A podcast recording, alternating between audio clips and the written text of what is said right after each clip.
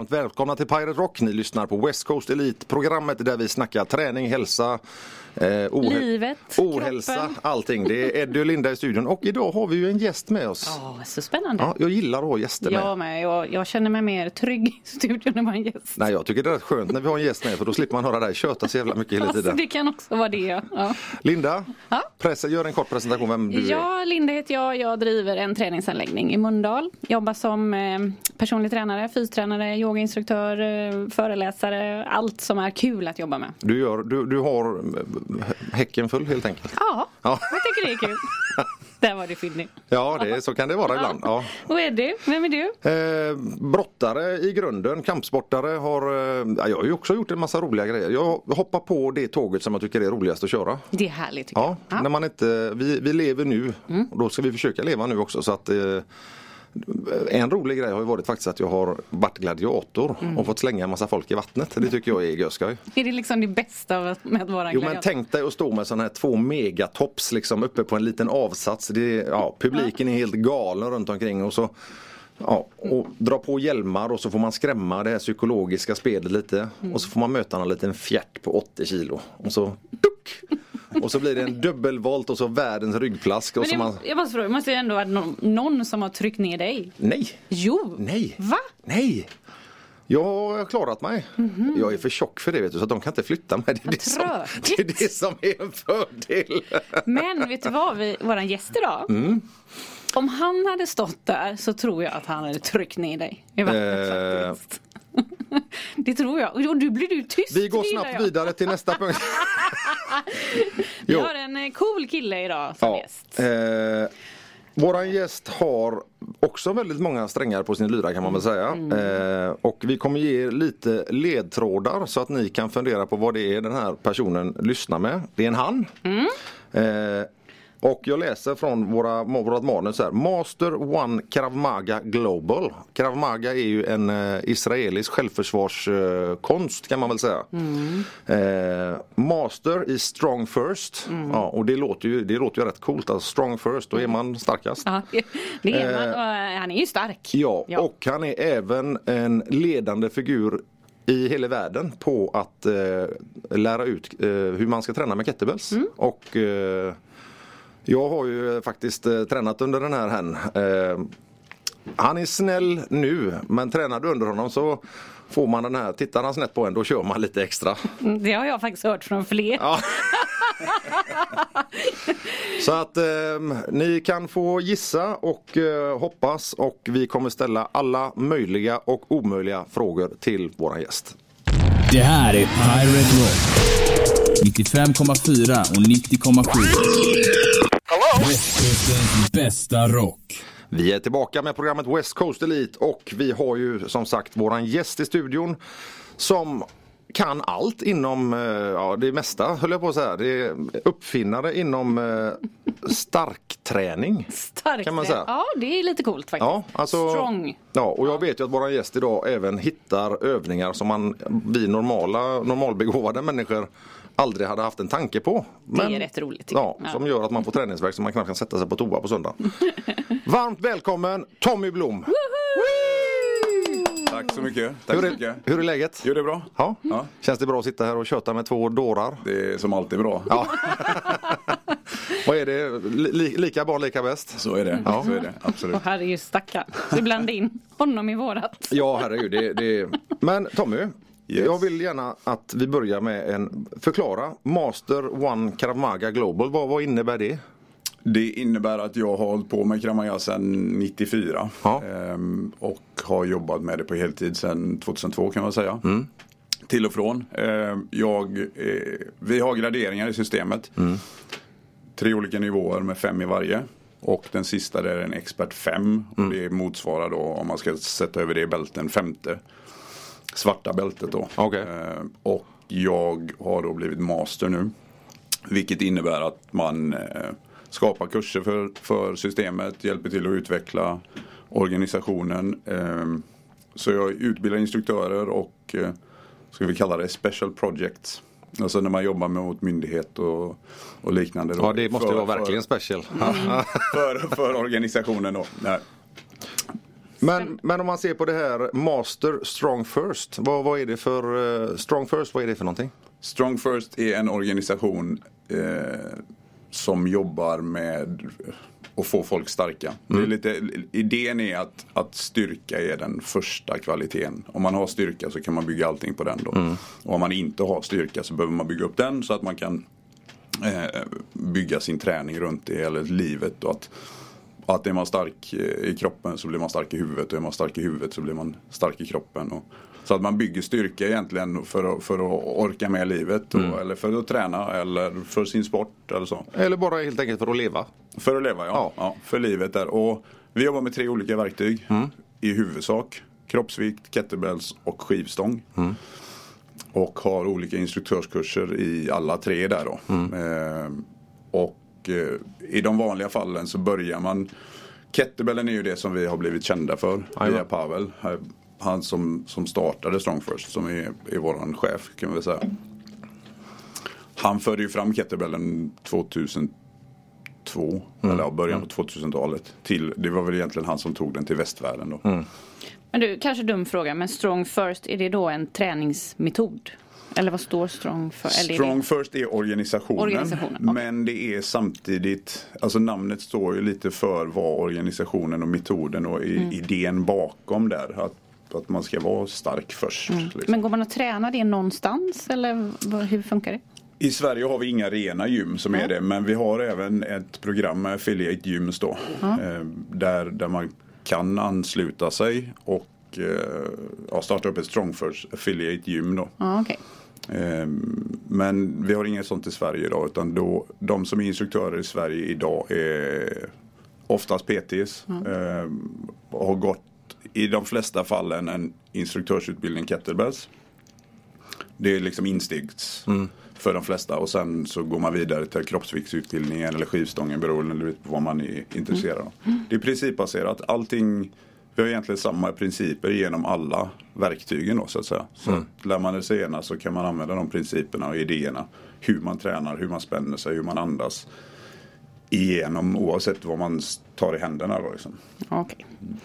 Du är en stark kille. Det har vi ju Ja, förstått. jag jobbar men på det. Ja, men när, när började det här? Höll du på även med mycket idrott när du var liten? Och... Jag spelade handboll i huvudsak från att jag var 11 till jag var 19-20 innan lumpen. Ehm, Jag, jag fick en bild i huvudet nu så här. Små handbollar, de kan ju vara lika, ungefär lika stora som kettlebells. Och så dra dem i huvudet på någon, det är inte så jättekul. nej, nej. Har du spelat handboll? Nej men jag har uh, gått tränat under Tommy. Man kan få en kettlebell i huvudet om man inte gör det rätt kan man säga. Okej, okej, okej. okej. Eh, När vi kommer tillbaka så ska vi prata mer om Tommys uppväxt. You are listening to Pirate Rock. Ni lyssnar på West Coast Elite och vi sitter med Tommy Blom i studion och jag måste ju bara fråga, hur gammal är du Tommy? 48 nu. Och ser ut som 28. Eh, för. Är det så att träning håller, håller en yngre? Det är jag helt säker på.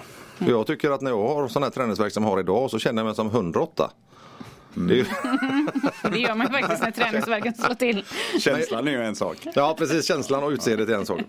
Vi har ju en sak gemensamt du och jag Tommy, handbollsspelande. Jag har också spelat handboll. Sådär, ja. ja, roligt. Så roligt. Ja. Men gjorde du någon annan idrott som ung? Nej, det var egentligen handbollen. Ja. Jag började lite grann och provade fotboll när jag var sju men fastnade aldrig för det. Ehm, och sen så blev det handboll. Spelade med samma killar som jag gick i skolan med. Mm. Samma klass. Vi var ett litet lag, hade väl en avbytare alltid. Okej. Och det var du. I de flesta fall. Nej men jag hamnade på en konstig, eller en, för en högerhänt en, en ovanlig position. Jag var höger sex. Ja, okej. Där, Ja. eh, Som högerhänt så det blev mycket vikskott där. Mm, Ja, precis. Eh, men det blev nästan så att jag, eh, alla fick ju sina platser i laget och så, jag vet inte om den blev över eller, eller ja det blev så. Jag hamnade där och det, fun- det funkade. Och sen nu kom du över till att hålla på med lite mer tyngre. Kom du in på styrketräningen där vid handbollen eller hur kom du in på? Ja, man, man fystränade ju alltid på något sätt. Alltså eh, försäsongsträning och när man kom upp i åldern att man skulle gymma lite innan träningspassen och sådana saker för att bygga kroppen och sen började man gymma och sånt där. Så det blev en, en naturlig del av, av eh, träningen och av livet där också då. Mm. Kände du redan då att det var det här är min grej. Till och från faktiskt. Det, var inte, det var inte alltid det. Grejen var så här att då blev det ju ganska mycket av det här, vad ska man kalla det, traditionella bodybuilding. Man visste inte så mycket. Man körde så att man hade träningsverk som man orkade med träningspassen efteråt med handbollen och sånt där. Och, eh, så här i efterhand så skulle jag väl inte stoppa in det under kvalitativ träning. Utan, utan mer att det ska vara jobbigt då. Och det är, ju- ja, med Strong First är vi ju inte riktigt där. Nej. Utan då är det ju kvalitet framför kvantitet egentligen. Så att, Men, vad var du för en kille när du gick i, i skolan, mellanstadiet? Alltså var du, var du plugghästen eller var du den fysiska eller busen eller vad? Jag tror jag var en, eh, alltså det här är ju skitsvårt. Det är grymt svårt, jag har aldrig tänkt på det. Men jag skulle nog stoppa in mig i facket eh, den eh, aktive. Den aktive? den aktive. Och den typiska sportkillen kanske. Typ. För någonting som jag har märkt med det, det är ju att du är väldigt nyfiken på utveckling.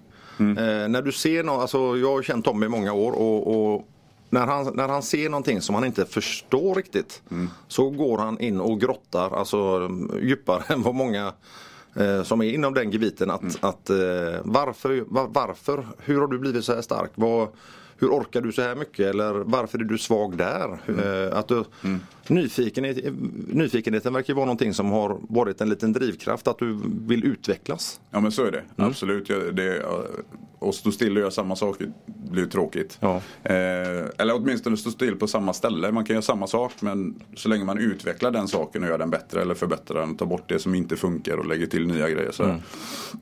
Och hitta principer som man kan leva efter eller, ja, i sin träning. Så funkar det så mycket som möjligt. Ehm, för att eh, ja, jag tycker att träning ska vara ganska enkel. Ehm, det ska inte vara för komplicerat. Ehm, man kan ha ett gäng grundlyft så att säga. Om man tänker och så hålla sig till dem och få mycket utveckling och så ha lite grejer runt omkring som, som kompletterar det då. Vilket lyft inom din träning är det som du alltid kommer att fortsätta köra med? Eh, kettlebellsvingar och kettlebell snatch tror jag. Ja. Och hur, hur, för de som inte vet vad svingar eller snatch är, kan du förklara lite snabbt hur, hur en sån skulle fungera? Mm, en kettlebell-swing är ju en höftfällning för de som vet vad det är. Eh, att man har mycket flexion i höften och lite flexion i knät. Eh, om man tänker på det som ett, eh, ett stående längdhopp. Fast man trycker fötterna genom marken istället för att trycka kroppen framåt. Då.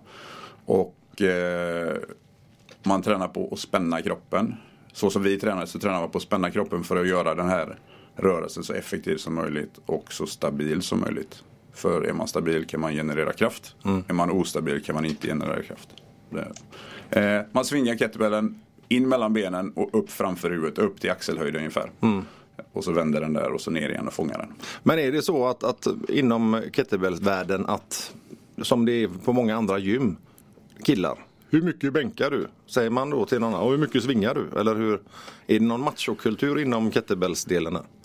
Jag tycker inte det. det, det jag tycker att det är en ganska eh, öppen kultur i det. Eh, Att folk det är klart att folk blir bättre och bättre. Och jag menar, gör man samma sak då, kettlebellsvingen blir ju ganska repetitiv. Att man liksom står där och man gör många repetitioner och då växer man ju stark, starkt i det. Och eh, då blir det ju att man lyfter tyngre. Eh, för att utveckla sig själv. Men man, tyngden är också olika energisystem. Lättare för snabbare och tyngre för tyngre. När vi är tillbaka, då ska Tommy berätta vad en snatch är. Här hör du västkustens bästa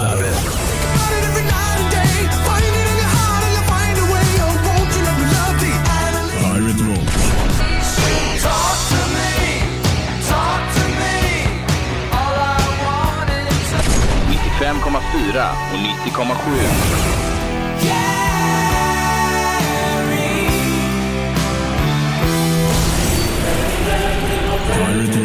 Vi är tillbaka och pratar med Tommy Blom här på West Coast Elite och vi ska just nu få reda på vad är en snatch?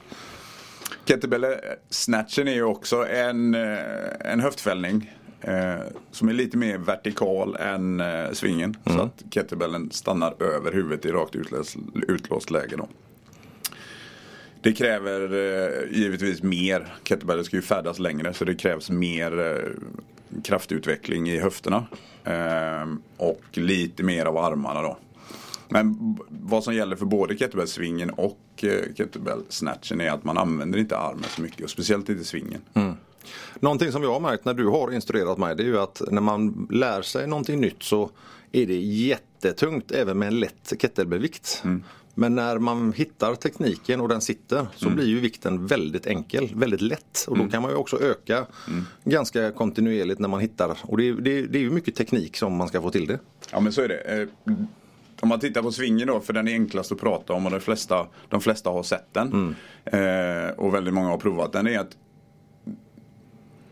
i många fall så vill man lyfta vikten, man tänker att den ska upp och ner. Vi tänker ju egentligen bara på att höften ska röra sig fram och tillbaka. Och armarna är som, som rep där kettlebellen pendlar. Då. Så höjden på kettlebellsvingen beror ju på hur mycket kraft man utvecklar i höften. Ja. Har du en lätt kettlebell så flyger den högre.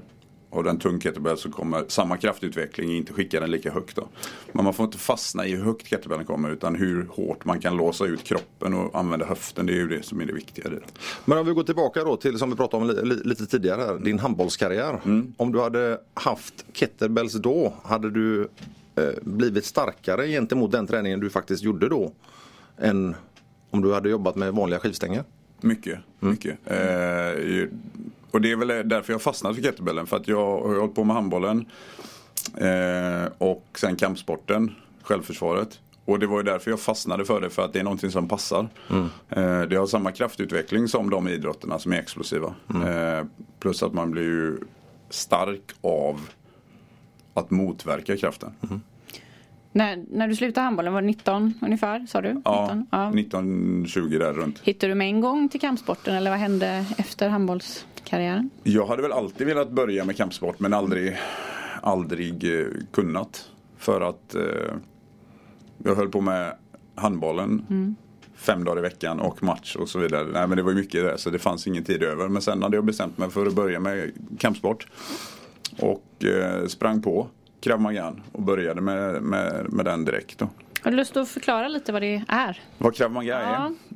Eh, det är ett eh, självförsvarssystem där, som är baserat på, på naturliga reaktioner.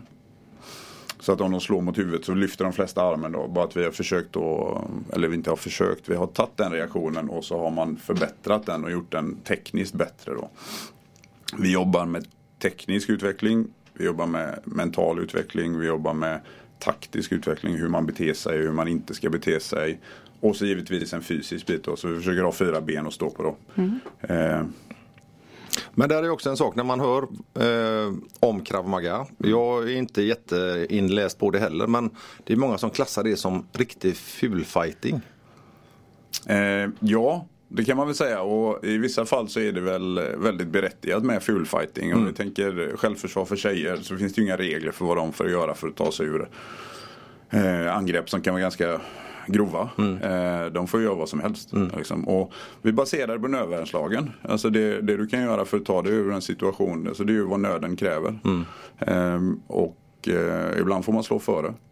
För att man känner sig så hotad så att men är, är detta någonting som, som folk som behöver lära sig att försvara sig skulle vara en bra, alltså just för kvinnor tänker jag. Eh, våld i hemmet, eh, våld ute. Eh, samhället ser ju tyvärr ut som det gör eh, på många sätt. Är detta en, en bra grej att börja lära sig så att man förstår hur man kan skydda sig?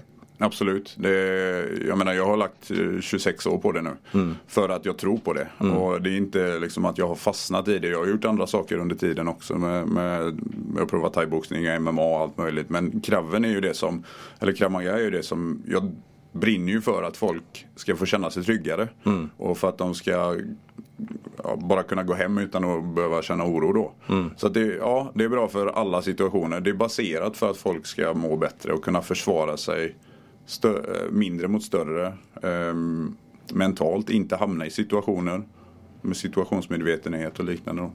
Jag blir med en gång så här, är det farligt att träna detta? Nej, så det fanns inga regler? Nej, inte, det är inte så, nej, det är inga regler men oftast man, man alltså vi använder ju sparkar mot skrevet, Mm. vi trycker mot ögon, vi lär ut och bita och liknande alltså, Mm. i extremsituationer. Men, men man gör ju aldrig det fullt ut på träning. Fast det är ju Alltså- också det man behöver i självförsvar tänker Ja, jag. absolut. Ja. Mm. Eh, och det är ju det som kanske räddar någon. Och då är det väl så att i vårt samhälle idag så är man uppfostrad att inte slåss. Mm. Man är uppfostrad att inte eh, eh, vara åt det hållet. Mm. Och då märker vi att då måste vi liksom lära folk det. Eh, speciellt tjejer då som Ja, det känns kanske... jätteviktigt. Ja, att, att man lär folk att när du behöver det så skall du vara eh, aggressiv och, Mm. och våldsam. För det är det enda, när det kommer så långt så är det det enda som kanske räddar dig ur den här situationen då. När man väl har kommit dit. Mer frågor om kraven kommer strax. 90.7 and 95.4 Pirate Rock. Programledare, var det inte så? Linda säger att hon är bästa programledaren här på West Coast Elite och Hon eh, är, jag, hon är väl, väldigt ödmjuk. jag kan väl hålla med om att eh, hon är den bästa kvinnliga programledaren här. Det får vi ändå ge henne. En stor applåd för Linda tycker jag. Bra, härligt. För jag är ju den enda Ja, kvinnan här precis. inne. Konkurrensen är mördande. Vi pratade om Krav Maga med Tommy Blom och eh, vi pratade om självförsvar. Eh, det måste ju också vara en, en stor del i Krav Magans grunder att eh, göra folk trygga. Att man, att, eh, speciellt tjejer som vi pratade om innan, att de vet att de kan försvara sig. Men kommer det mycket rötägg till eh, Krav Magan som lär sig också, som vill lära sig i fel syfte? Eller lyckas ni, har ni ett koncept som kan rensa bort den, det skräpet? Alltså det är klart att eh, jag tror att det kommer till alla kampsporter. Mer eller mindre för att, för att det, det lockar. Men vi försöker att hålla, hålla det så rent som möjligt. Eh, vi vill att man inte ska vara, finnas med i belastningsregistret och liknande för att få träna. Eh, vissa klubbar kollar belastningsregistret. De behöver liksom visa upp att man inte är straffad då, Ja. för att få komma och träna. Eh, och eh, vi vill ju att, att, att de som behöver det här eh, av, av rätt anledning ska få träna det. Ehm, och det är jätteviktigt för oss. Finns det rena självförsvarskurser i det? Eller går man då och tränar typ året runt? Det, fin, det finns både kurser, alltså seminarier, workshops och liknande som man kan sätta upp över en helg kanske eller en endags då. Men sen finns det ju klubbar över, över hela världen egentligen som vi kör. Eh, och då är det löpande träning, man tränar två dagar i veckan eller tre dagar i veckan och så har vi graderingar med i det då också. Och, för att, och graderingen är ju där för att liksom, som, en, som en avstämning. Alltså när man har nått hit så kan man gå vidare till nästa och så vidare för att det ska bli lättare att lära ut det och lättare att veta vad, vad personen är i sin utveckling då. Men så är det i många kampsporter väl? Eller? så är Jag som inte är så jättehaj Nå- någonting som jag har märkt genom åren med kampsport att, att till exempel när jag höll på med MMA så är det en ganska eh, avslappnad stämning. Det är inte sån macho-attityd som många tror att det ska vara på de här ställena. Nej det är inte. Utan eh, en, en eh, gammal tränare till både dig och mig har ju sagt det att eh, när man kommer hit så lär man sig att det gör ont att få en smäll på käften. Och, och kan man ha den ödmjukheten så, så eh, känner man att ja, är, man ska nog ta och tagga ner lite. Man behöver inte ha den här tuffa, coola attityden utan kamratskapen har varit bindande väldigt mycket. Jag tror att det blir, det blir ganska naturligt där om man tittar på MMA och även, och även alla kampsporter. För att om man kommer in där och är ny så kan ju alla andra mer än dig. Och sen så ska du sparras med någon. Och har man, ja, är man för kaxig då så så Och, åker man på lite extra Ja, det- stryk kanske? Ja, inte, inte riktigt så att man åker på stryk men man, man, märker, man blir ödmjuk i att det här är, det här är svårt, de här är bra på det här. Liksom. Jag kan inte bara, för att många går ju in då och tänker ja men det här kan ju jag. och, så, och så provar man på och så står man där och bara nej det kunde jag inte alls. Eh, och sen är det säkert vissa som, som, som med den erfarenheten väljer att, alltså nej det här passar inte mig. Nej. Jag trodde att jag kunde, kunde det här men det kunde jag inte och så gör man något annat istället då. Men någonting som har varit väldigt eh, fint tycker jag eh, det är ju att det är aldrig ett problem om man ser att någon är bättre. Och fråga, kan nej. inte du lära mig detta? Och kan, eh, jag var ju alltid värdelös på boxningen, jag kunde inte. Och då frågade jag de som var bra instruktörer på boxningen, kan du visa hur jag ska stå, hur jag ska tänka, hur jag ska röra mig? Och så blev det mycket bättre. Ja men så är det ju. Eh, och det är väl det som är Alltså det är egentligen som ett lärlingskap på något sätt. När man kommer in och tränar med folk som är, ju bättre de, du tränar, eh, de är som du tränar med, ju bättre blir du själv. Om du har ödmjukheten och lyssnar på dem. Har du inte det så kommer du komma en bit och så, så fastnar man. För man tar inte åt sig den erfarenheten som finns i livet. Eller i den, i den träningen. Nu sitter jag här med två kampsportsnördar då och jag kan ingenting typ. vad står MMA för? Mixed martial arts. Ja, och vad ingår där? Vad, vad är det? Det Eller är vad? en buffé av sparkar och slag och strypningar. Ja, men det är en egen. Krav Maga är en, MMA är en, Ja. boxning är en, thai, alltså okej. ja. Eh, MMA är väl ett samlingsnamn för, för, eh, för kampsporter där man eh, och det kan ju vara allt för allt från brottning, stående brottning, eh, inslag av Brazilian jiu-jitsu, eh, boxning, thaiboxning, kickboxning och så vidare. Så att eh, det som de flesta förknippar med med MMA idag är väl eh, UFC, Ultimate Fighting Championship. Ja, det är ju men- det som syns på tv och så. Ja, men det är ändå en liten blandning, Det, liksom. det är jättebrett och det är Ja. en blandning av allt. Det här vill jag höra mer om. Det kommer vi göra alldeles strax. Pirate Rock, the home of rock music. Välkommen till- tillbaka till Pirate Rock och programmet West Coast Elite. Och vi har ju Tommy Blom i studion som vi pratar med och just nu så snackar vi MMA. Och jag har ju så mycket frågor. Ja. För jag är ju eh, inte så insatt som ni två här. Nej, det, Alls. det, det har vi märkt. ja, precis. Ja.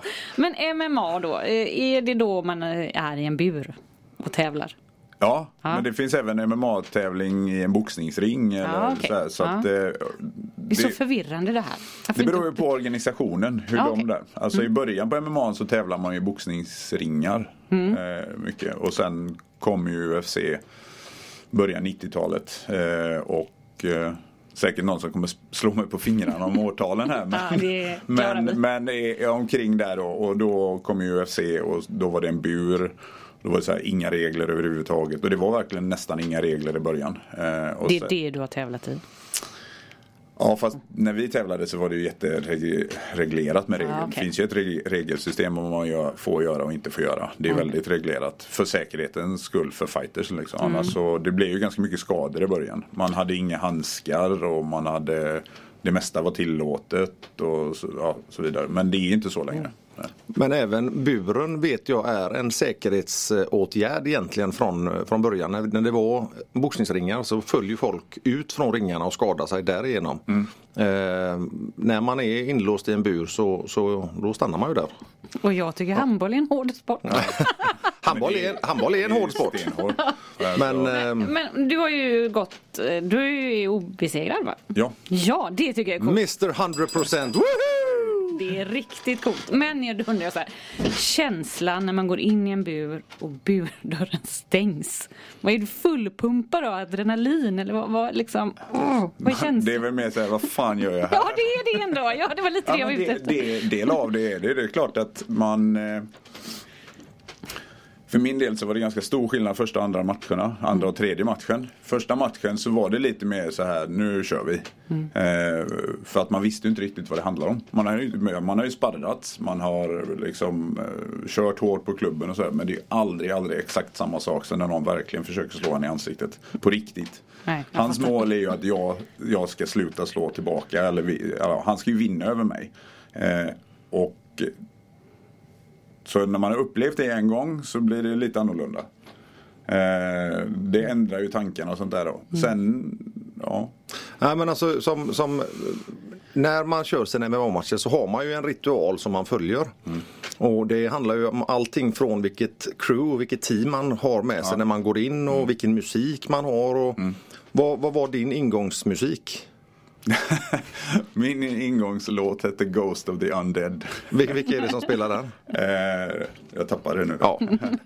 Ghost of the Undead. Så är det. Förmodligen ingen kramgod låt. Nej, kramgod låt. Levande liket kommer in här liksom, nu dundrar vi på. Eh, vad, vad är känslan när man går in och gör en entré och publiken liksom, eh, det, jag menar, det sitter ju mycket kompisar och, och eh, folk som man känner runt om i publiken. Vad, vad är din känsla när du gick in? Det var helt grymt. Det var ju fullsatt Lisebergshall.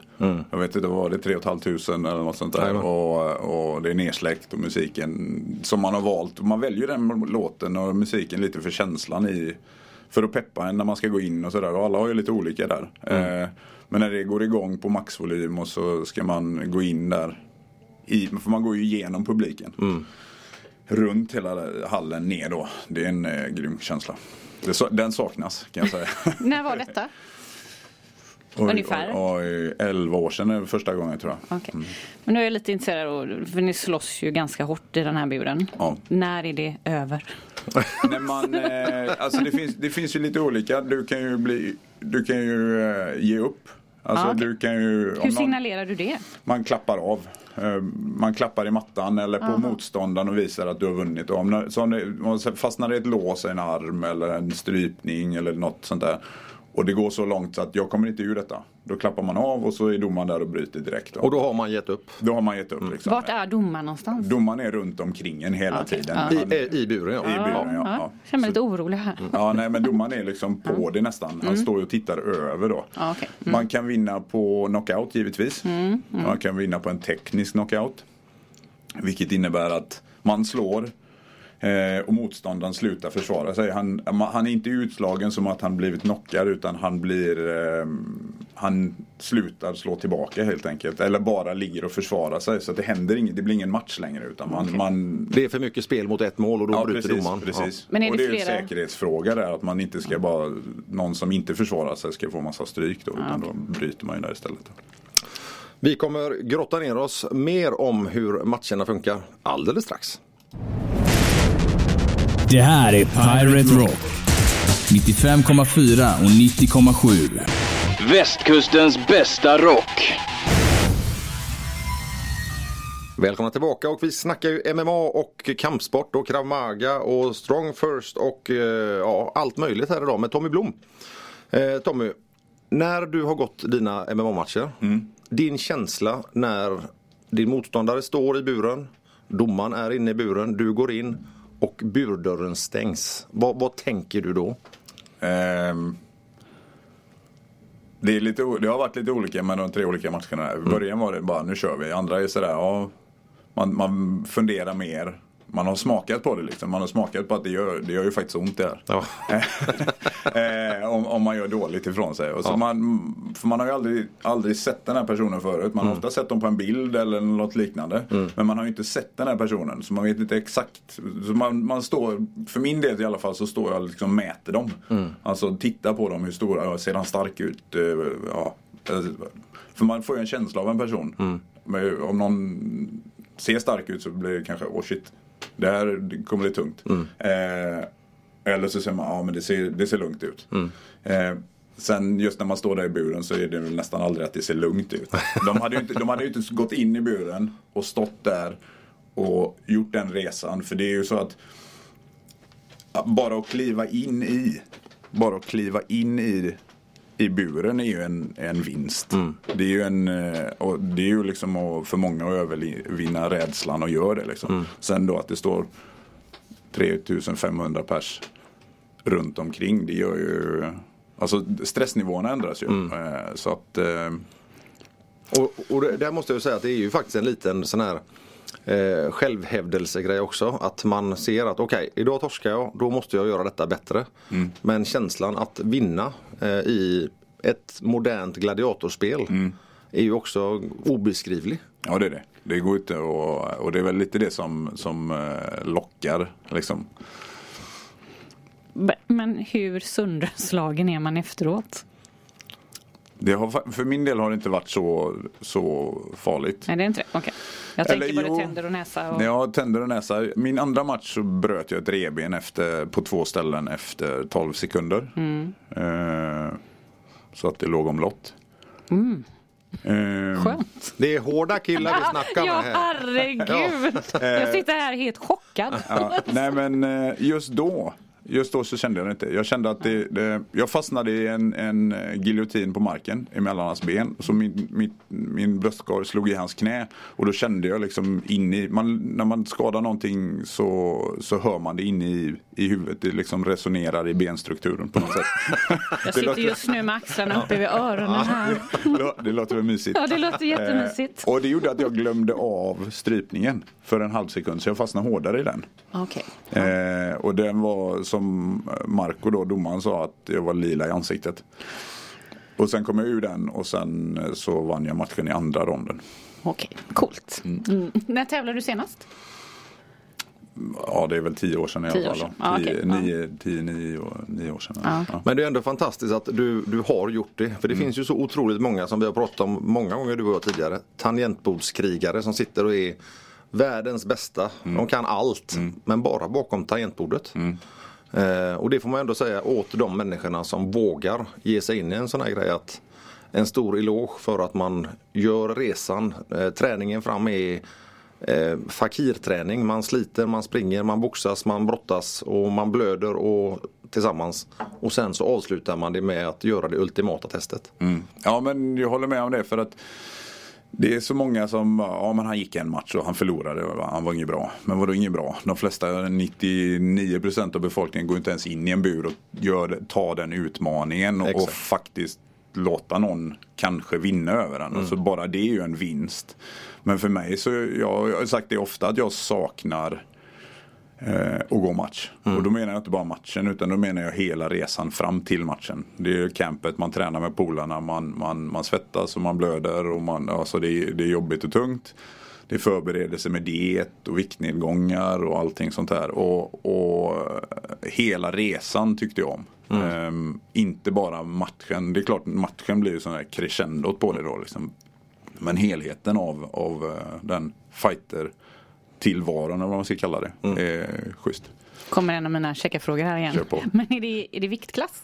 Ja. Ja, okej. Var går gränserna eller vad? är- Jag gick i minus 84. Ja, okej. Mm. Och hur stor skillnad är det till nästa? Minus 93. Ja, okej, så det är ändå ett par kilo. Små, små killar helt enkelt. Ja, precis. Sådana, sådana små killar. Men när vi kommer tillbaka då vill jag ändå grotta in mig på det här med styrka, hur vi kan öka och vi ska grotta ner oss totalt i hur man ska köra kettlebells. You are listening to Pirate Rock. Ladies and gentlemen, welcome back to Pirate Rock and the program West Coast Elite. Nej, jag är så jävla dålig på engelska. Vi tar det. Vi, vi tar... Jag gillar den här starten, den kan jag tänka mig här flera gånger faktiskt. Den var cool. Yes, very welcome to uh, West Coast Elite här in uh, Kungälv. And we sitting and uh, prating med Nej, nu Tommy tar vi det på svenska. Hur man får sig själv att vara tvungen att göra en, en, en engelsk på varje gång. Ja, men jag kände att jag, jag, hittade min, jag hittade min sån här liten goa whiskyröst här i nu när jag skulle presentera detta. Men Tommy, Yes. kettlebells. Vad, vad egentligen, vad är en kettlebell för något? För de flesta så är det en gjutjärnskula med ett handtag på. Ser ut som en kanonkula eh, med ett handtag på. Mm. Men hur fan kommer man på idén att man ska träna med en gjutjärnskula med handtag på? Det får man fråga de gamla ryssarna. Eh, det, Ja, den, det kommer från det Ryssland. kommer från Ryssland och den första gången man läste om det som vi vet om i alla fall, eller som jag fått berättat för mig av de som har hållit på med det länge, ännu längre än mig, eh, är runt 1700-talet. Åh fan. Eh, det ryska namnet för kettlebell är girja. Vad sa du? Girja? Girja. Ja, det betyder vikt. Ja. Ehm, och de klassiska vikterna är 16, 24 och 32 kilo. Motsvarar ett pod, ett och ett halvt pod och två pod. Ett pod är ett ryskt mått på 16 kilo. Okej. Så, eh, man tror, och det vi pratar, jag vet i alla fall, är att det har varit motvikter på kvarnar. Man köpte mjöl i en pod eller två pod på Åh. den tiden. Eh, och sen passar de ju då för träning. Sen har jag sett bilder på andra liknande verktyg. Eh, I Kina har de något som heter Stone Blocks. Som ser fyrka, de ser nästan ut som en kettlebell fast det är en fyrkantig en fyrkantig klump med ett handtag i då. Så de jonglerar och gör nästan likadana övningar med. Så jag tror att den typen av verktyg har funnits jättelänge då. Hur länge har det funnits i Sverige? Vet du det? Jag och två killar till var de första kettlebell-instruktörerna i Sverige 2006. Vi åkte till Danmark och gick en instruktörskurs där. Ehm, jag eh, lärde mig det av en kompis. Som var i Danmark och tränade. Med eh, två killar som var instruktörer då. Och så vi, han kom hem. Han jobbade på Fightermag då, Anders Eriksson. Eh, och han kom hem och så visade han och så började vi lyfta. Och sen året efter så blev det en instruktörskurs i Danmark. Och då åkte vi ner han och jag och sen var vi, och så var det en annan kille från Sverige som, som jag inte kände innan då utan det var någon annan utifrån. Då. Så vi blev de första instruktörerna i Sverige godkända där då. Och sen eh, 2006. Vet, du, vet man vem det var som tog in det till Sverige? Alltså själva, själva kulan? Själva, alltså jag, jag vet faktiskt inte men man kan väl säga att vi gjorde det. Jag tror det för att eh, jag hade aldrig läst om det innan eller, eh, in, eller ja, Det skrevs ju om det i Fightermag då att det togs upp därifrån. Ehm, och eh, men jag tror inte det var så många som körde innan vi körde. Eller, nej. Där måste jag bara berätta en liten sidohistoria Tommy. Tommy ringer mig för många år sedan och säger du, vad gör du på, på eh, torsdag? Eh, Jag får hem lite kettlebells så bara, om du kan hjälpa mig att få upp dem till huset. ja, ja, nej, men det är klart man hjälper en kompis. Åker ut och det är liksom åtta pall med klot som, alltså, och så var det ju 100 meter från vägen till husdörren för de, lastbilen kunde inte köra upp hela Uppför, grusväg. uppför grusväg. Så att det, så att det slutade med till slut att vi, vi började konka upp paket efter paket. Men sen så fick Tommy köra fram sin gamla stora jeep. Och vi lastade bilen så den nästan gick på kullagren. Och så fick han köra upp och så backa ner. Så att då, Ja. där höll vi på dag. Ja, eh, jag tror det var 6 ton den dagen. Ja. Jag, det, det, grejen bara att på den tiden, tiden fanns det ju inga kettlebells i Sverige. Mm. Det fanns inte att köpa. Eh, så att eh, jag började ju sälja kettlebells där. Och eh, ja, nu finns det ju överallt. Nu är det... Jag undrar om det är det jag köpte ifrån. Jag köpte mina första, alltså det är kanske 12 år sedan. Ja. Då åkte jag hem till någons garage och köpte. Det finns, fanns inte att köpa någonstans. Var var det någonstans? Jag kommer inte ihåg. Var det i eh, Kållered? Ja, Lindome, kanske, jag kommer inte ihåg. Det Ja, var okej, någonstans okej. utanför Göteborg. Ja, okej. Jag vet Ja. att jag åkte och köpte från någon som hade i sitt garage. Eh, Fick, fick du kvitto? Nej, det fick jag inte. var Det kändes jag. Då var lite det som en sån här konstig affär. Du vet, när jag, Nej, men jag, jag tyckte att det var jätteintressant när jag började läsa om det för Ja, länge, länge ja. sedan. Och det fanns inte att få tag i någonstans. Nej, och då det- vet jag att jag åkte hem och köpte från någons Ja. garage. Det kanske- kan hända, det var det- första gången vi träffades, jag, vad vet jag. Eller om det var någon annan. eh, Ja, men om det var i Göteborg så jag tror, för på den tiden så tror jag inte det fanns någon annan än jag som sålde där. Ehm, Jag vet att det fanns några i Stockholm som köpte in och sånt där också då. När det började, när det började pratas om det. Då. Ja, coolt. Mm. Ja, Ja, jag tyckte de var så coola så jag tänkte det där måste jag ju ha.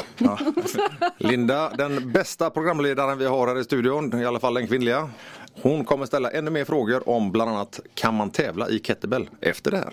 Pirate Rock is where you get the best rock and roll music.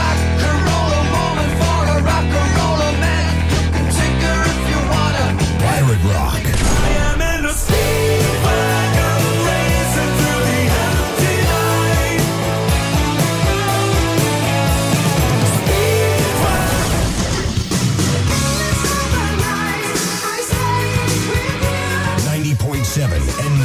105.4 Pirate Rock.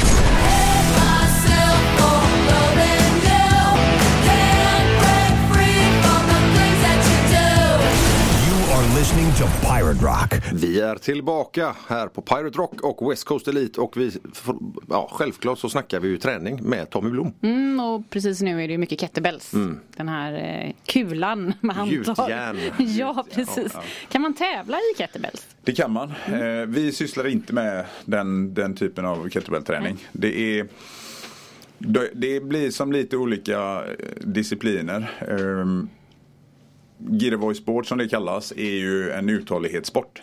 Ehm, där man eh, ofta tävlar i, man tä- tävlar i snatch, man tävlar i stöt eller jerk eller clean and jerk då, long cycle.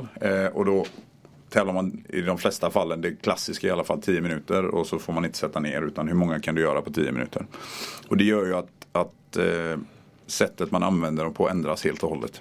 Ja, okej. För ska man hålla på i 10 minuter så kan man inte spänna sig så mycket som möjligt. Nej, man, kan inte, man kan inte sprinta i 10 minuter. Energisystemen funkar ju inte så. Medan när vi tränar med kettlebell så att de som jag skulle vilja säga så här att eh, utan att trampa någon på tårna för mycket men att det blir ju mer en uthållighetssport om man tävlar för det för då måste man ju förbereda sig för att hålla på länge.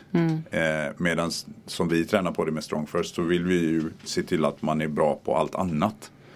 Ehm, Mycket teknik och så då eller? Ja, d- men det är extremt mycket teknik i girigårdssport. men den ser annorlunda ut för att du vill spara så mycket energi som möjligt. Okej.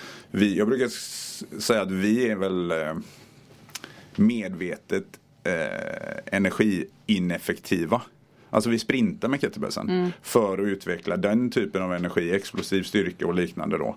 Medan man, om man, när man tävlar i girigårdssport så så vill man ju spara energi. Ska jag stå där med dem över huvudet eller eh, upplåsta på överkroppen i 10 minuter upp och ner så kan jag ju inte maxa varje lyft. Utan då måste jag ju förfina tekniken på ett annat sätt.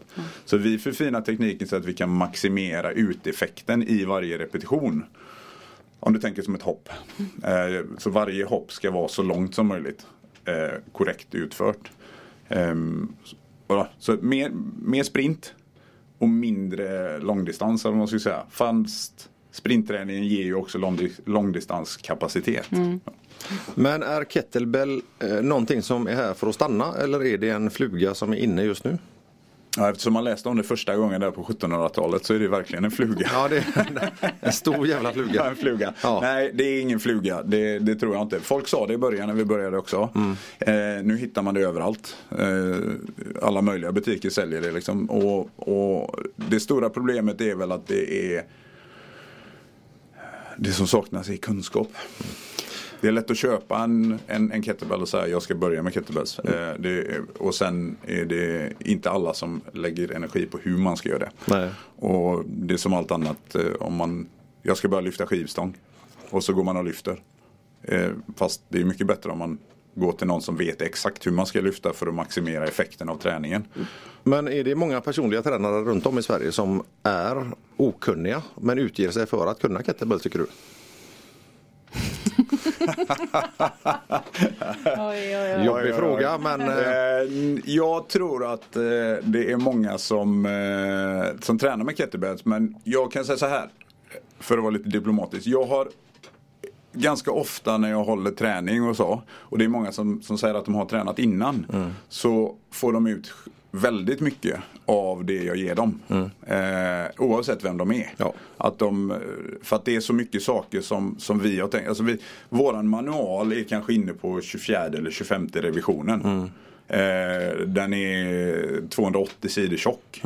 Eh, bara marklyft är 18, 18 olika korrektioner.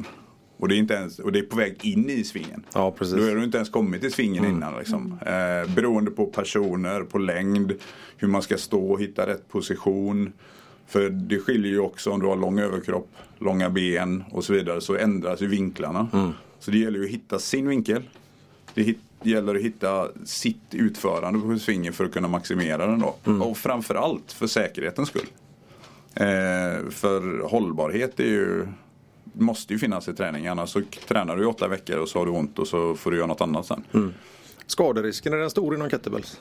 Inom Om man, jag skulle säga att om man inte vet vad man gör så finns det absolut en risk i det. För att du, du belastar ju ryggen och, och du gör ganska många repetitioner. Så gör du 100 repetitioner, gör du 10 repetitioner med en ganska lätt vikt. Alltså om man jämför egentligen med kettlebell skivstång. Om du kör med en 16 kilos för en tjej eller en, en 20-24 kilos för en kille. Så är det ju inte, alltså gör du 10 stycken så får du göra ganska mycket fel för att du verkligen ska gå sönder då. Men om du då kör tre pass i veckan och så kör du 100 varje gång eller 200 varje gång. För det är ju ganska lätt att komma upp i de volymerna. Då ökar ju risken. För varje litet fel ökar ju risken till ett stort fel i slutet. Då. Så lära sig först. Vi kommer prata mer risker och träning och kettlebells med Tommy Blom alldeles strax. You are listening to Pirate Rock. Välkomna tillbaka och eh, jag måste ju bara inflika med här idag att vi har ju faktiskt lite jubileum här i studion idag. Vi firar 20 programmet här på West Coast och vi är så glada! Ja, det är riktigt stort och Att- därför har jag också en liten överraskning till dig senare i programmet. Ja, det är la typiskt. Ja. Oj, oj, Ja, oj. Ja. är, och då kan jag säga så här, Tommy, det kommer bli någonting nördigt. Så då är det bara att luta sig tillbaka, låta henne prata färdigt, sen gå vidare. Idag kommer du inte kunna luta dig tillbaka förstår du. Illa, illa. Ja, men vi pratar om kettlebells. Yes. Det finns ju massa olika sorters kettlebells. Om du går in i en sportaffär eller det finns mjuk och hård och rund. Och, vad, vad är skillnaden? Vad ska man tänka på? Eller vad, vad... Ja. Förvirrande. Fin, finns det vadderade Det kettlebells? finns värderade Ja, kettlebells. det Det finns alltså- kettlebells i, i skinn. Det finns kettlebells i allt.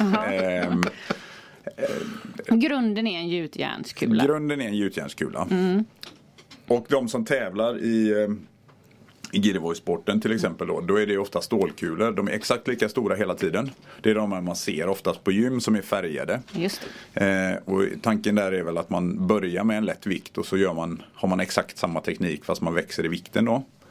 I de kettlebellsen som vi använder så är ju en, en 16 mindre än en 24 och så vidare. Så de växer både i omkrets och handtaget blir ju större då. Så att då växer man med styrkan där liksom. Alltså, eh, viktfördelningen ändras ju när, när, när klotet blir större. Eh, Och handtaget lite högre och så vidare. Då, så att, eh, det blir ett annat sätt att bli stark på då. Ehm, och eh,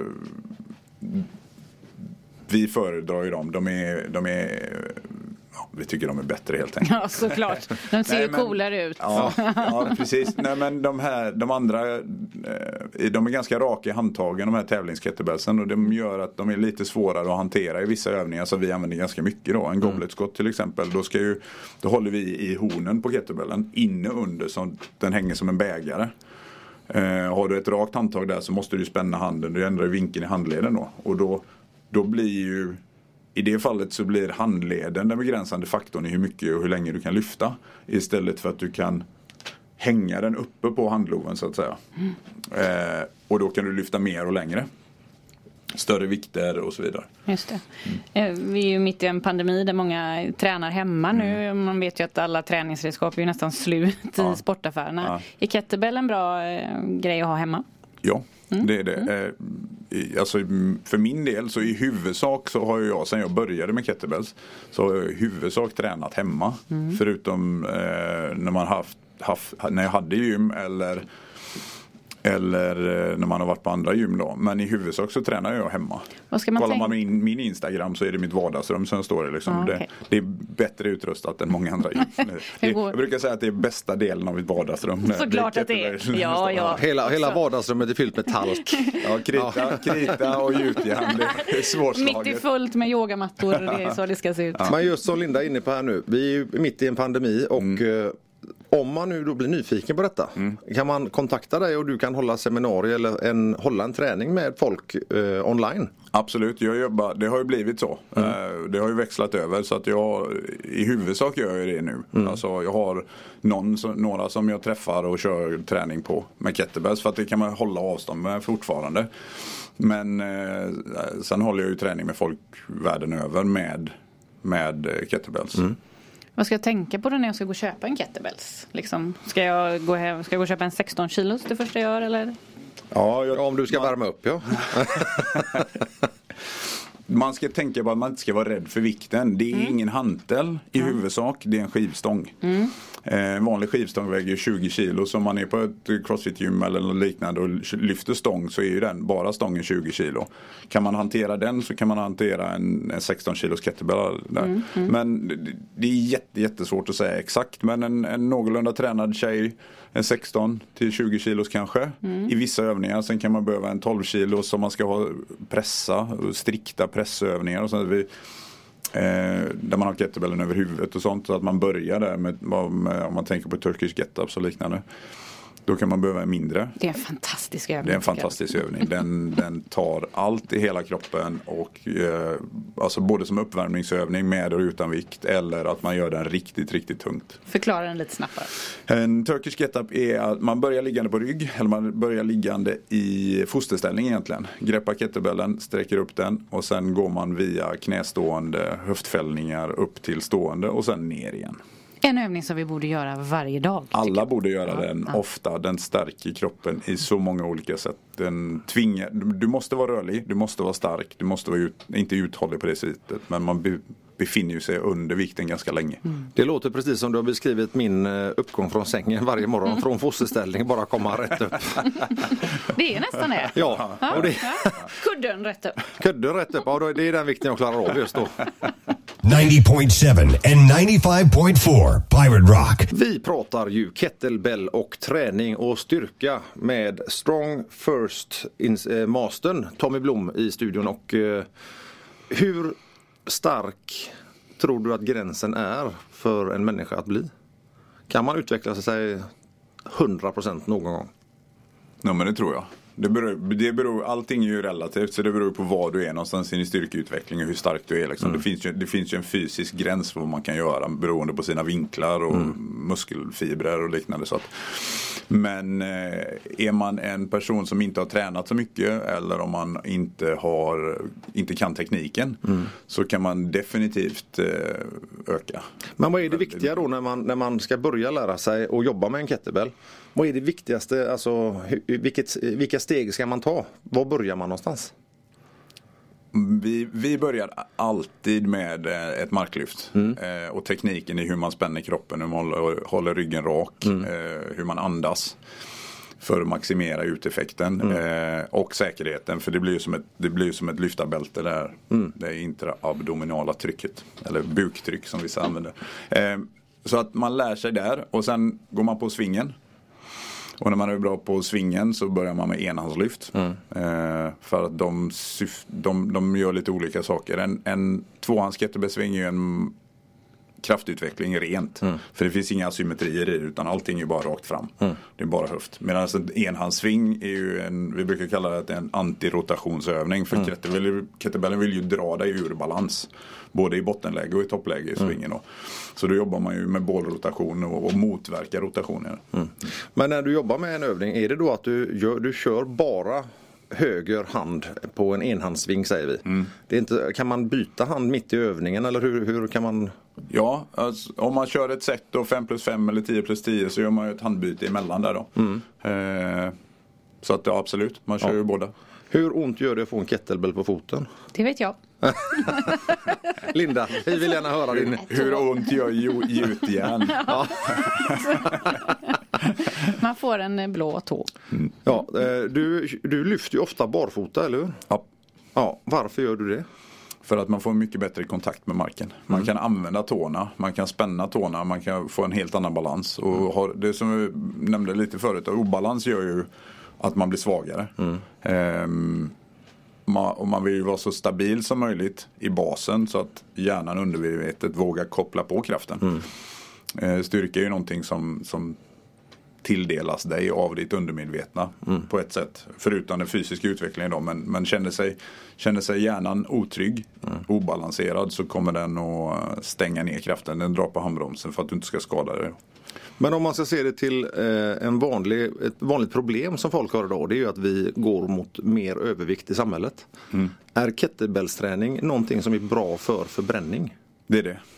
Varför? Det det. För att det är så högeffektivt. För att du kan få en så extremt hög volym på en kort tid.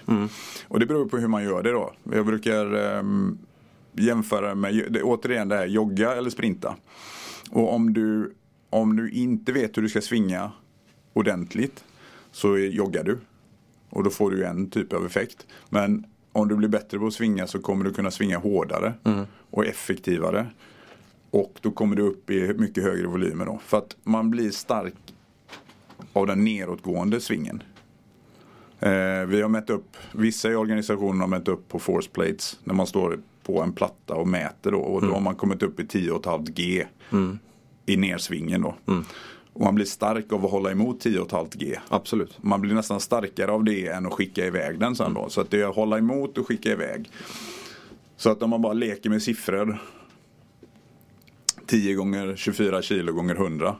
Det är svårt att få den volymen eh, med något annat verktyg. Ja. Eh, plus att det rör sig.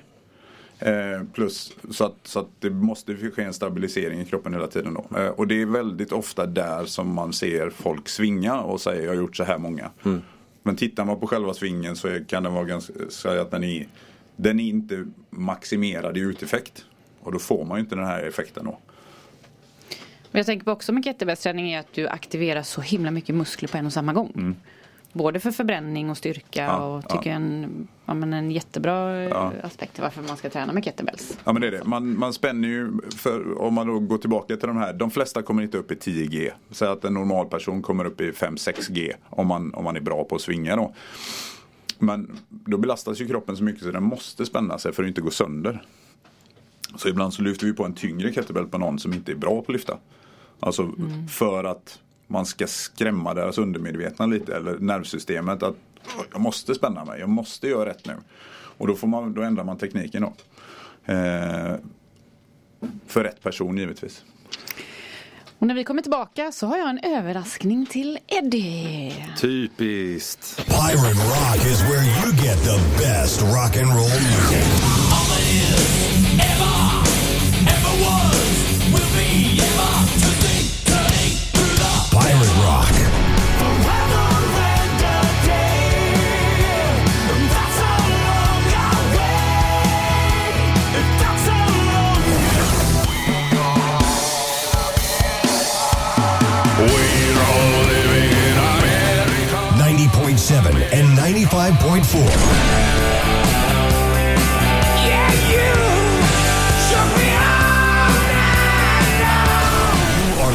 To Pirate Rock. Ja, då är vi tillbaka på Pirate Rock och West Coast Elite och det är ju programpunkten nu då eftersom vi firar 20 program idag. Ja! Så har ju Linda förberett någonting som jag inte har en aning om. Eh, jag skiter fullständigt i, jag är inte ett dugg nervös. Jo det är jag. Men Men jag brukar alltid prata om vår fantastiska kropp. För jag älskar kroppen. Och jag tycker den ska lyftas jämt. Mm. och jag är så besviken att det aldrig handlar om någonting som är sexuellt. Nej, det har varit väldigt dåligt. Och jag, jag är ledsen att säga att det kommer inte idag heller. Hä? Jag är så Då vet- ledsen. Ja, då vet vi att det blir ingen bra överraskning idag. Hä? Det är ju så att vi nu då i 19 program så har jag pratat om kroppen Mm. på olika sätt. Så jag tänkte lite en quiz med dig idag och se hur mycket du har lyssnat på mig. Ja, eh, vi kan ju hoppa över detta direkt för att det har gått in genom ena ut genom andra. Ja, det vet ju jag. Ja. det vet jag. Så därför så ska jag testa dig idag. Så att jag har ett antal frågor här som eh, jag vill att du ska få alla rätt på. Mm. Tommy, du kan väl gärna få svara också. Jag sitter där borta och, Ja. och njuter av föreställningen.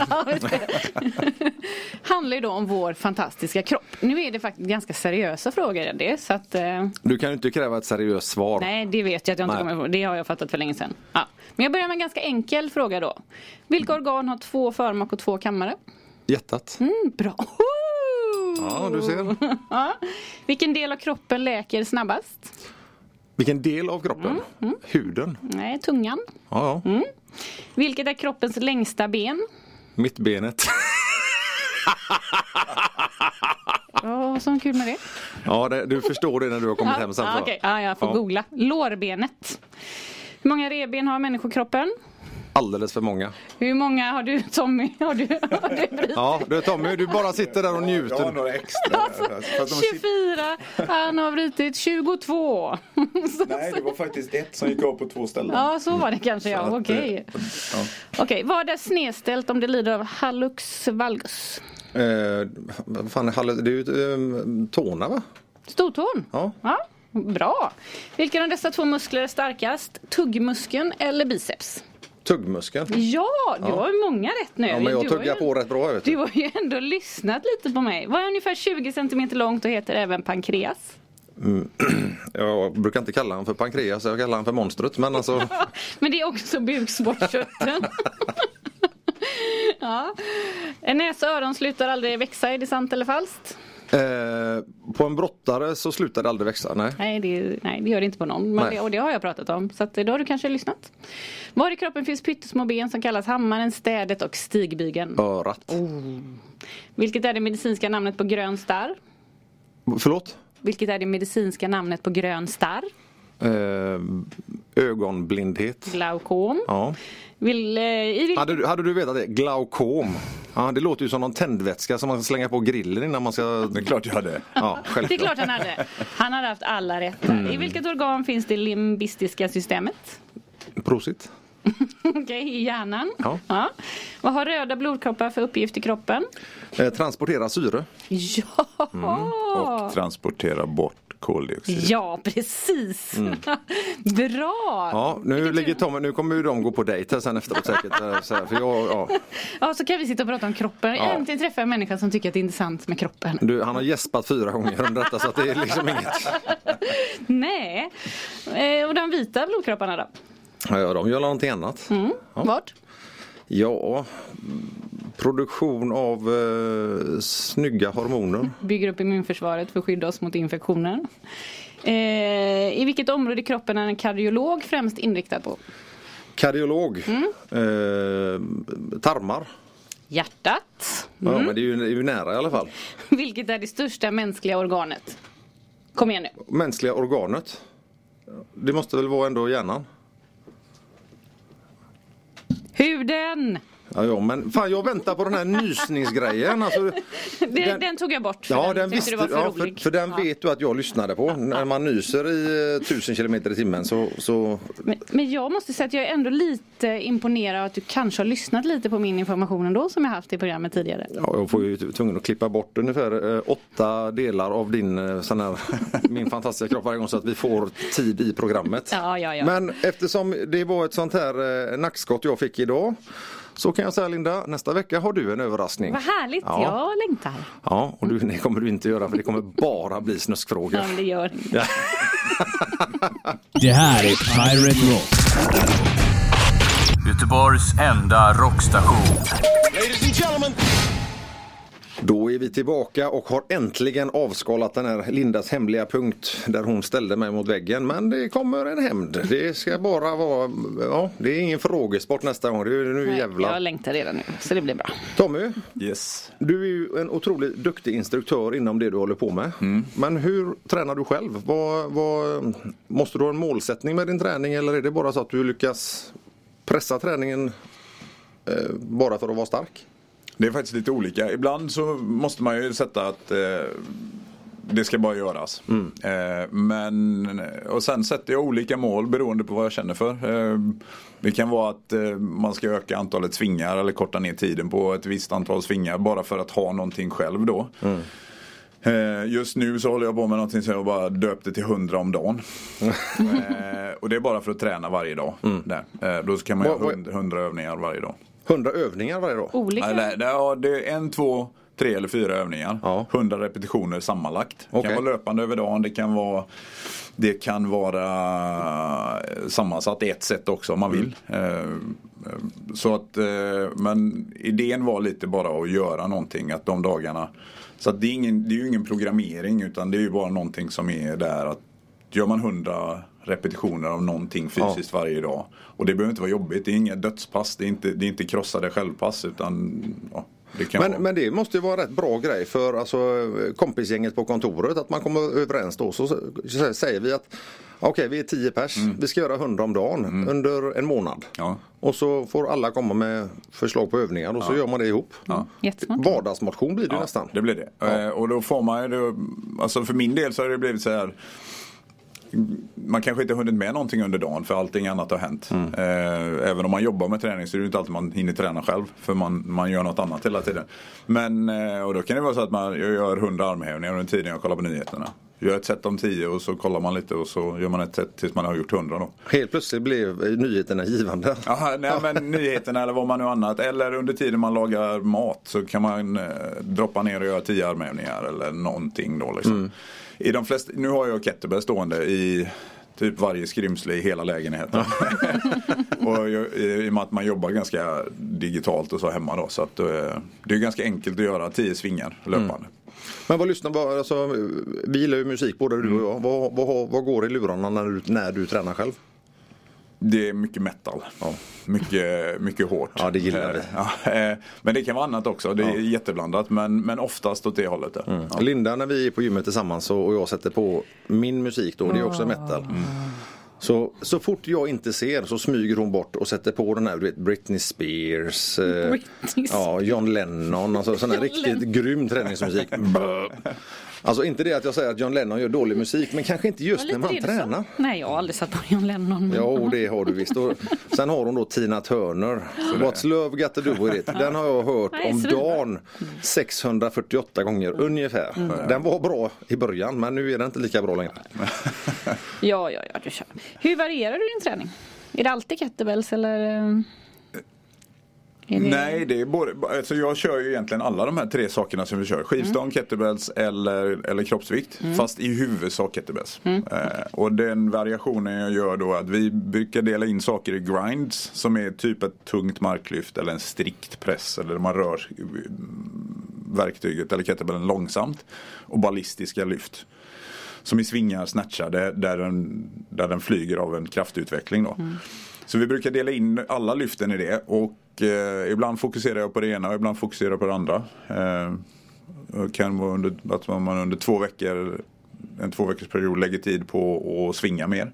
Och sen under två veckor så lägger jag tid på att pressa mer. Eller, eller marklyfta mer eller knäböja mer. Då. Så, för det är ju de här grundläggande lyften i huvudsak. Pressar, knäböj, marklyft, eh, svingar, get-ups det var vanliga. Så jag lägger mest tid på kettlebellsen. För att det passar mig. Det är enkelt och eh, det är lätt att hålla säkerheten uppe. Man kan göra det hemma. Hur ser ditt golv ut hemma? En sån här kraterhål.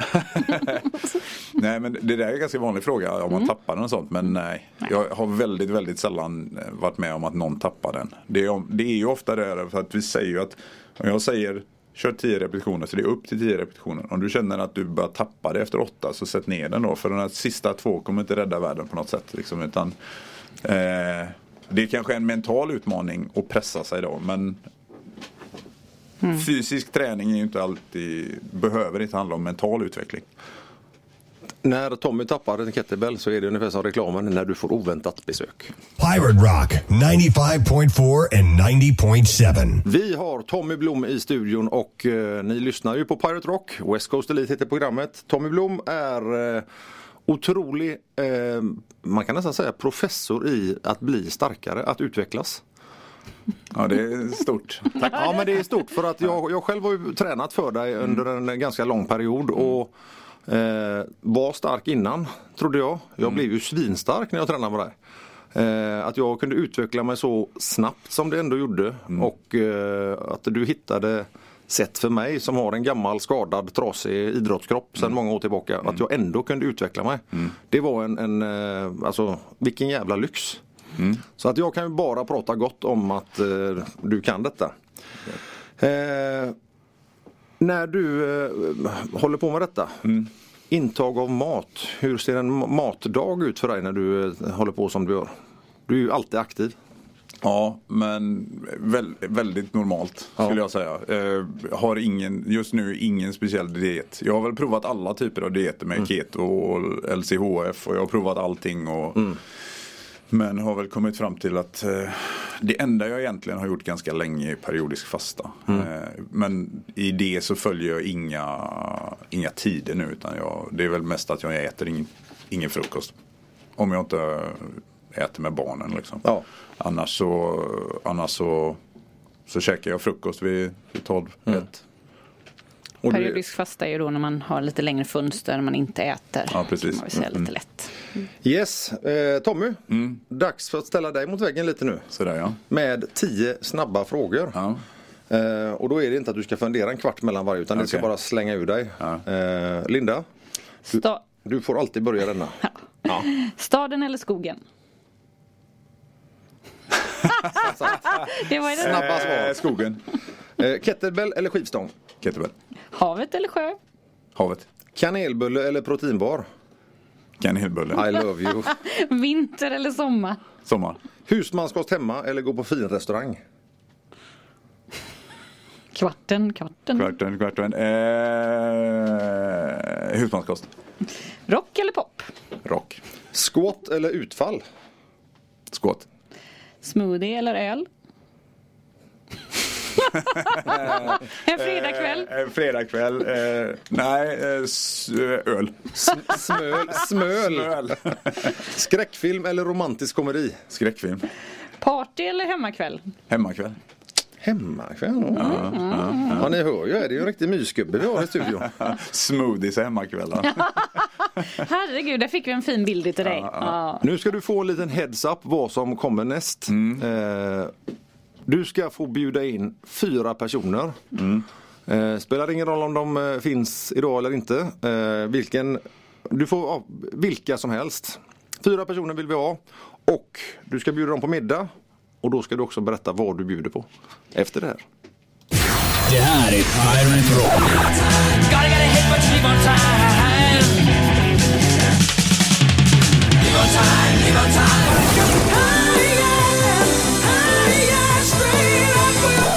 Västkustens bästa rock. Det är väl en kul grej att höra om man pratar i sömnen och sånt. Är det väl Jo, för, liksom. såklart. Ja. Men jag menar, säger du att du verkligen hör någon som viskar? Ja. Du vet så här, då hade jag ju Halsen av dig nu. skitit ner mig Ja. bokstavligt Alltså talat. oddsen på att någon viskar mitt namn när jag ligger och sover tror jag inte är så stor i sig. 95,4 och 90,7.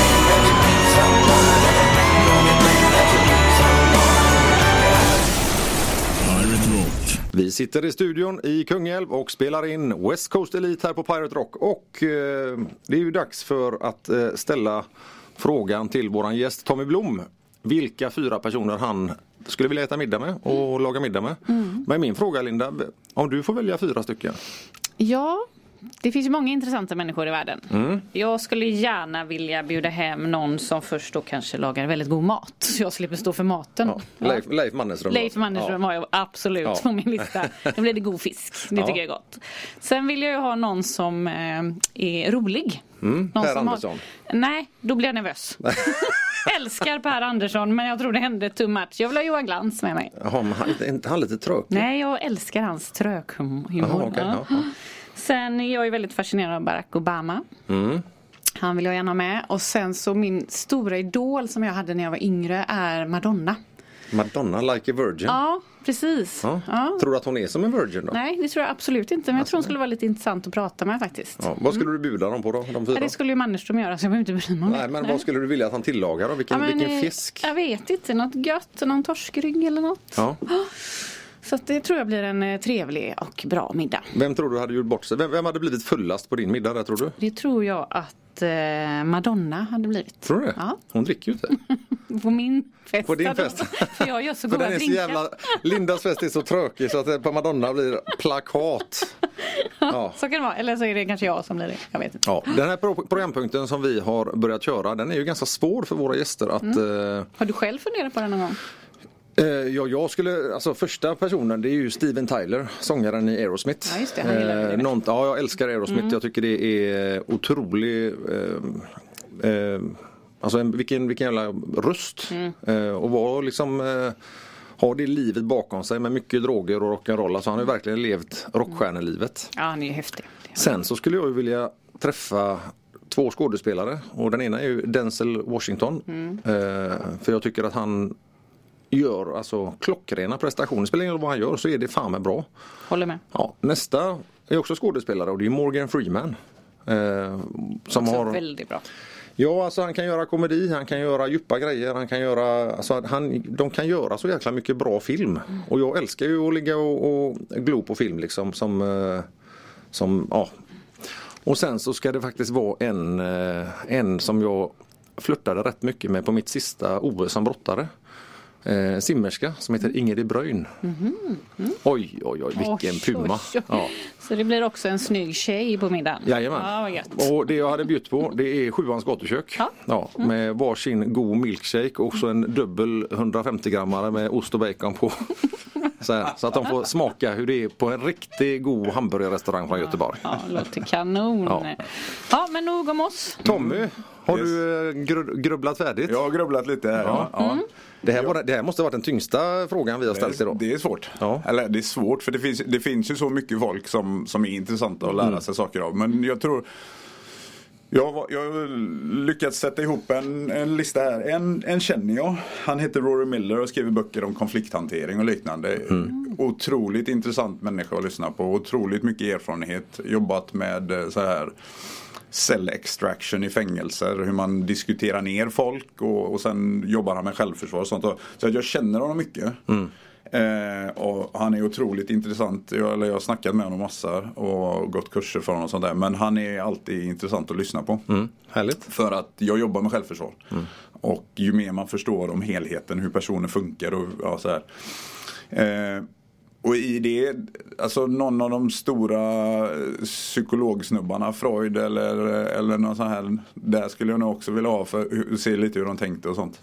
Djupa Hur- samtal Ja, hur middag. människan funkar, hur vi funkar och varför vi gör som vi gör. För att det är ju, jobbar man konflikthantering så är det ganska intressant att veta hur och varför det händer. Så att man kan avstyra det. Eh, sen har, tog jag eh, Alexander den store. Oh. Oh. Faktiskt. För, Och det är inte Alexander the Mauler Gustafsson vi pratar om nej, nu utan nej. Han är ju en av de som jag har tränat. Ja. Under, eh, när vi körde tillsammans. Jajamän. Där. Ja, Okej. Ja, det var inför hans första UFC-match där. Ja, okej. Och så lite inför den andra då. Eh, Alexander den store. Alexander den store ja. Eh, hur man tänker som en, en person som tar över hela världen. Och hur man, alltså, hur man är som person. Alltså vad det krävs för att göra det. Eh, också mental, mentalt. Eh, så inställning och hur man tänker strategiskt. Och alla man måste ju vara smart och bra om man eh, kan ta över världen. På något sätt. Så att det hade varit intressant. Och vem är din fjärde? Eh, Zlatan. Åh, Faktiskt. Han vill ju också med på min middag. Då, Eh. då, då kommer jag stå dörrvakt på den. Han, han kommer inte in. Han kommer inte in. Jo men han har en sjukt skön inställning till, till grejer och eh, menta- också en mental inställning. Och jag tror han är grymt intressant att prata med. Jag vill komma på din middag. Ja, fast det var bara Linda. tre. Ja, du, du var inte inbjuden. Nej, jag Jag har vet. en till. Eddie. Ja, berätta. Det är Randy Couture, en UFC-fighter som Självklart, en gammal brottarkompis till mig. brottarkompis som har tävlade sista gången han var 46 på toppnivå liksom och hur, alltså, hur man pressar kroppen och så. Ja, Och, och jag tror han tog bältet fem gånger va? säkert. Ja. Både eh, light heavyweight och heavyweight Ja. tror jag. Så att han... eh, Intressant middag tror jag. Ja det hade ju blivit snacka om. Jag tänkte, om det hade hänt alltså någon blir irriterad på någon annan där. Snacka om att de ja, hade börjat veva. Freud hade grävt ner sig. Har nu slåss en med, med... Alexander den store. Ja det är mycket bra grejer här. Vi är strax tillbaka. Här hör du västkustens bästa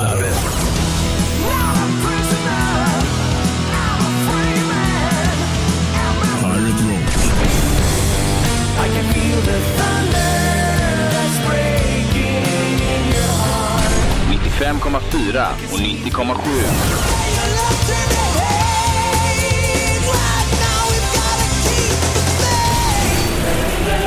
Pirate Rock. Då är det ju dags för att vi ska lämna ut dagens Instagramtips och sådana här saker. Och eh, eh, vi har ju snackat här lite i pausen om vad vi ser upp till och sådär.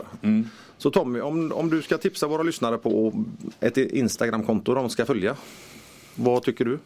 När det gäller fysträning så skulle jag skick- skicka folk till eh, Strong First hemsida. Eller eh, inte hemsidan men, men Instagramkontot. För att där, där hittar man info från alla våra toppinstruktörer. Och även folk som, som har varit med jättelänge. Eh, det kan vara en som är ny i organisationen men som kommer med en helt ny artikel. Släpper artikeln och oftast då kommer det upp ett litet tips eh, Ja. om, om kettlebell-träningen där. Eller något av de andra vi gör. Så Ja. det, skulle jag, det skulle jag skicka. Och eh, jag måste faktiskt då, eftersom du är så jävla ödmjuk Tommy. Du måste ju tipsa om ditt konto, Tommy Blom. Eh, Gå in och titta, eh, följ, testa de grejerna som han visar. Lägger upp otroligt mycket videosar. Eh, han är, det är väl inte den klassiska influensen direkt men Nej. Jäklar vilken stor bred kunskap eh, Tommy har och eh, han delar ju gärna med sig av den på sina, sin ins- Instagram-sida. Så att, eh, Ja. in och följ Tommy Blom. Intressant. Det blir mycket, mycket egen träning. Mm. Det har blivit lite av min träningslogg på något sätt. Ja. Men även att man försöker lägga ut eh, tekniktips och både med självförsvaret och, och med kettlebellträningen. Mm, grymt. Vad bra.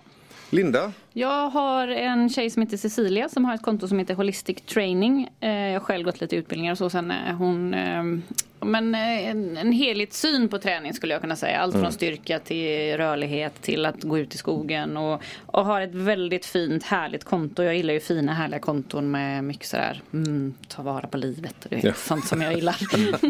Älskar din kropp och lite sånt där. Så att, eh, ett jättefint konto har hon tycker jag. Holistic Training. Härligt. Eh, vi tar det en gång till. Tommy, strong first. Strong first. Ja. At strong first. At strong first. Och eh, jag då, Tommy Blom eh, tipsar jag ju om. Och Linda, Jag måste bara fråga, heter det Tommy Blom bara rätt upp? Tommy Blom, ett jättebra. ord. Ja, ja, ett O också. Just det. Ja. Och jag har Holistic Training. Eh, Tommy, om du får släppa ett eh, träningstips, ett tips från coachen idag till våra lyssnare. Vad skulle du eh, rekommendera att folk skulle våga testa? Kettlebells. Ja, Nej, men lär grunderna. Eh, Lär grunderna. Se till att, hitta en coach som kan lära grunderna. För att man... Det, lär man sig kettlebellsvingen, jag kommer tillbaka till den men det är bara för att den är så extremt funktionell då. Eh, lär man sig den så behöver man inte göra jättemycket annat. Eh, om man, som ut, utövare, oavsett vilken sport man gör. Eller om det är för livet så kommer en kettlebellsving göra dig bättre på det du gör. Om du gör det rätt.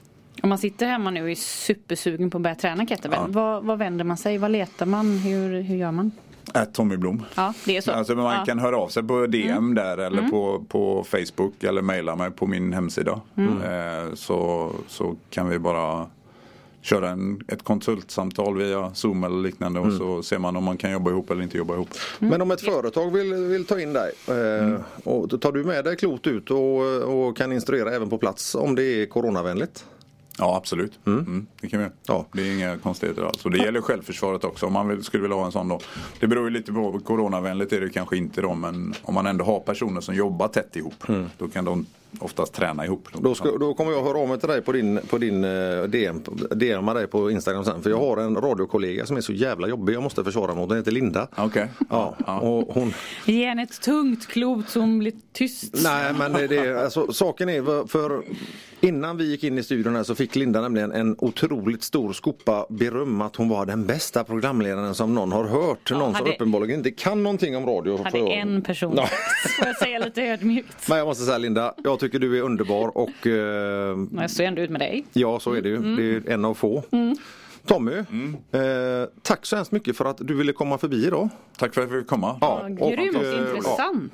Jättehärligt och Mm. vi, vi eh, kommer självklart följa dig på eh, Instagram och de sociala och osociala medierna. Ja, Och vi har lärt oss massor idag. Ja, bra. Vad roligt. Och du ska få komma till oss och lära oss ännu mer om hur vi gör jobbar med kettlebells. Låter intressant. Absolut, det låter roligt. Alla lyssnare, vi hörs igen nästa söndag. Ha det gött så länge! Ta hand om er. Hej Ha det då! gött. Hey!